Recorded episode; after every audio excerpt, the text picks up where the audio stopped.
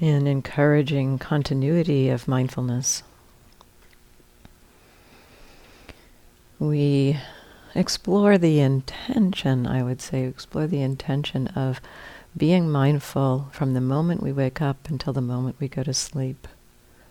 Even possibly beyond that, although I won't speak about that part right now.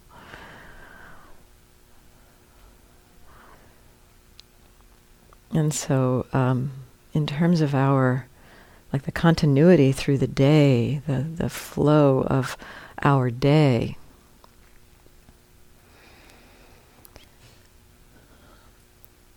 it uh, it's helpful to um, not think about sitting and walking as being separate things, but more a sense of just a, a day of mindfulness, a day of, of, of being aware, a day of practicing. And it's it's I love this this style in that, you know, there's no different instructions, so, you know, it's just keep going with the same instruction. From the moment we wake up, we wake up is aware. Oh, aware. We get up, we brush our teeth, aware. We put on our clothes, we have breakfast, we sit, we walk, aware. Aware of what? And one way to support or be curious about, in terms of the continuity, um, one um, aspect of our minds is that, um, you know, in particular, in going between uh, what we think of as separate practices, perhaps sitting and walking,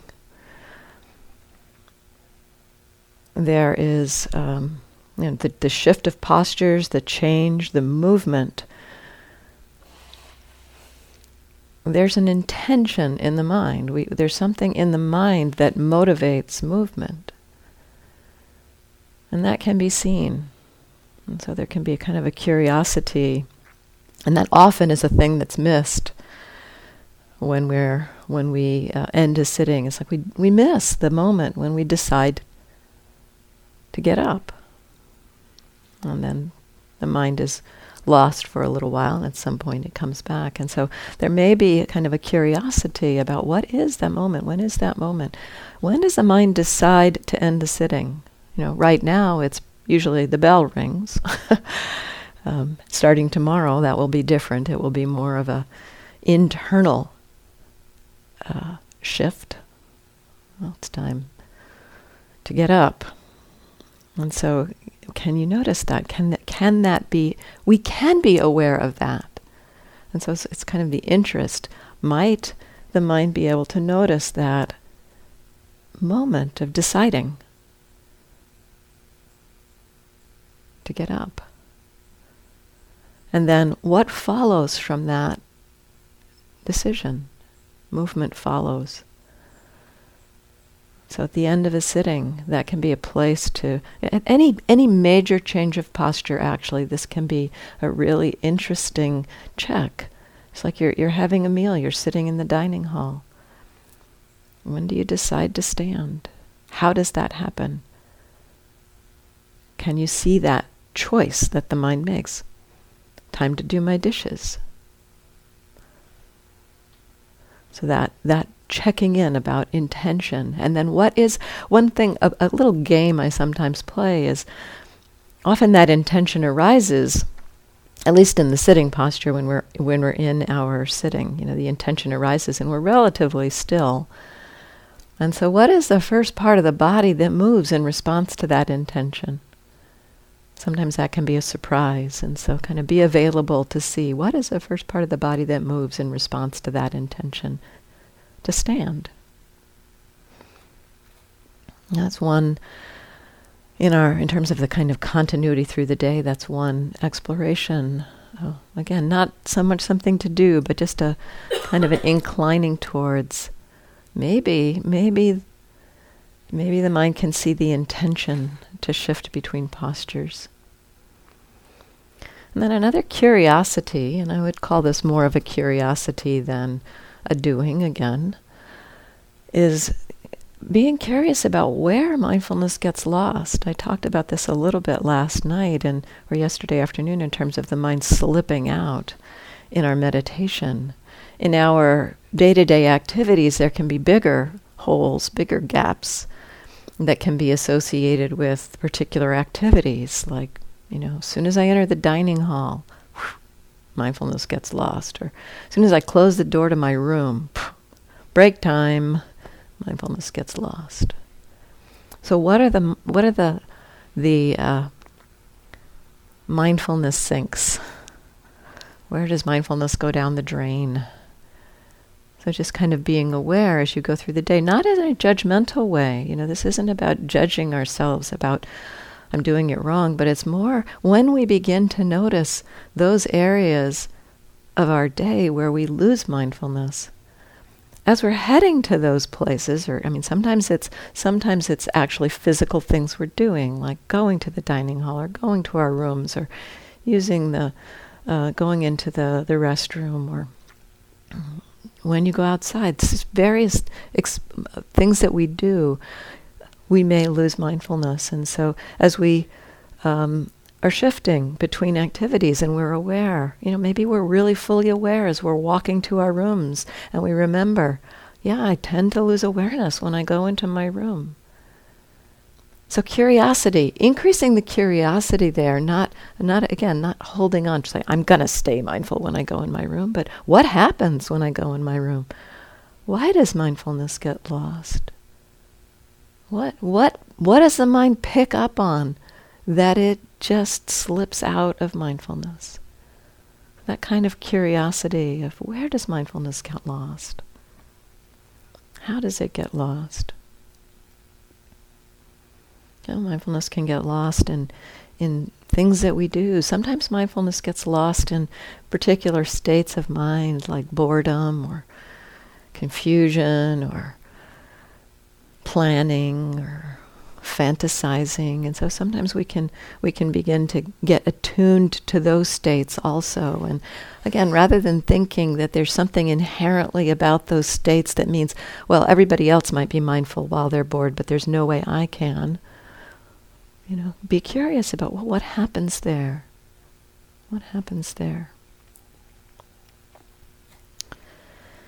and then the last piece I'll I'll point to about continuity and the power of continuity is that in this conversation there's this encouragement to you know explore mindfulness through the whole day. You know beginning moment we wake up to the moment we go to bed. And um, that may make it sound like you know I said that the, that earlier that there's a power to the continuity. When mindfulness gets continuous, it's very powerful in terms of what uh, it's it's like the continuity of mindfulness is what creates the conditions for wisdom to be able to see very clearly what's there in terms of impermanent, unreliable, not self, uncontrollability, conditionality. And so the, the continuity of mindfulness is, is creates the conditions for the understanding. And that's where the power of mindfulness is, is in that continuity. And so talking about mindfulness all day long, we might create this idea in our minds of really have to churn up the mindfulness engine and really like, you know, get it going. And and it's you know once i can be mindful for maybe a whole sitting maybe then i'll have some maybe then i'll have some insight or understanding. What i've witnessed in my own practice is that the intention towards continuity is absolutely crucial. And yet as we go through the day there will definitely be gaps and yet the more our intention is inclined towards continuity, there will be moments in our day, maybe three seconds, two seconds of real, just like two seconds of continuous mindfulness. That arise. This kind of continuity I'm talking about isn't something we do. When, when the, the, the continuity is strong, we are not engaged in doing it. It's like we've, the, the conditions have been created such that the mindfulness can be just have a momentum for some period of time. And maybe that momentum of mindfulness lasts two seconds. When we are available in those two seconds and can connect and are connected with that mindfulness, even for those little short bursts, that's enough time for wisdom to come in very, very deep understanding can happen in little short bursts of continuity. And so while the intention towards continuity throughout the day is crucial, let go of any idea you have about how long it might take for insight or understanding to arise. Because insight can come in a moment in a moment of seconds of continuity. So, um, there's a few reflections on continuity.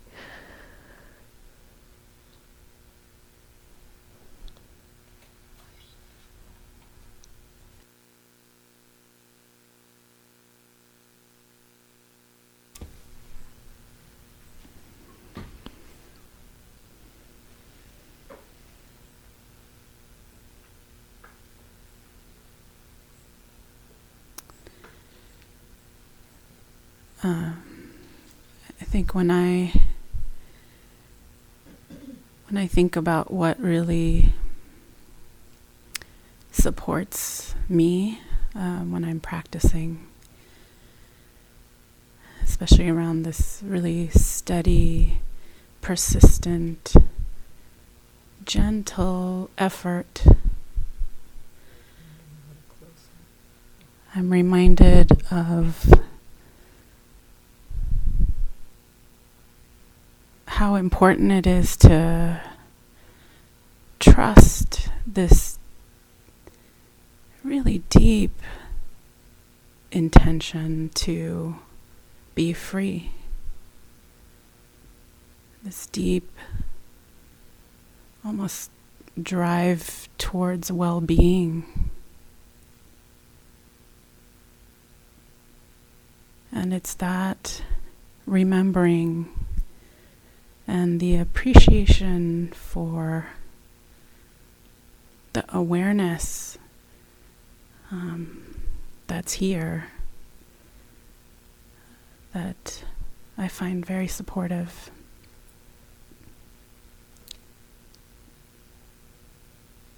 Especially in those moments where I sometimes can get caught in that churning, the I need to keep this continuous, I need to do something here. And then that remembering arises that I can trust that I want to be free. And then rest in the awareness that's here with some appreciation.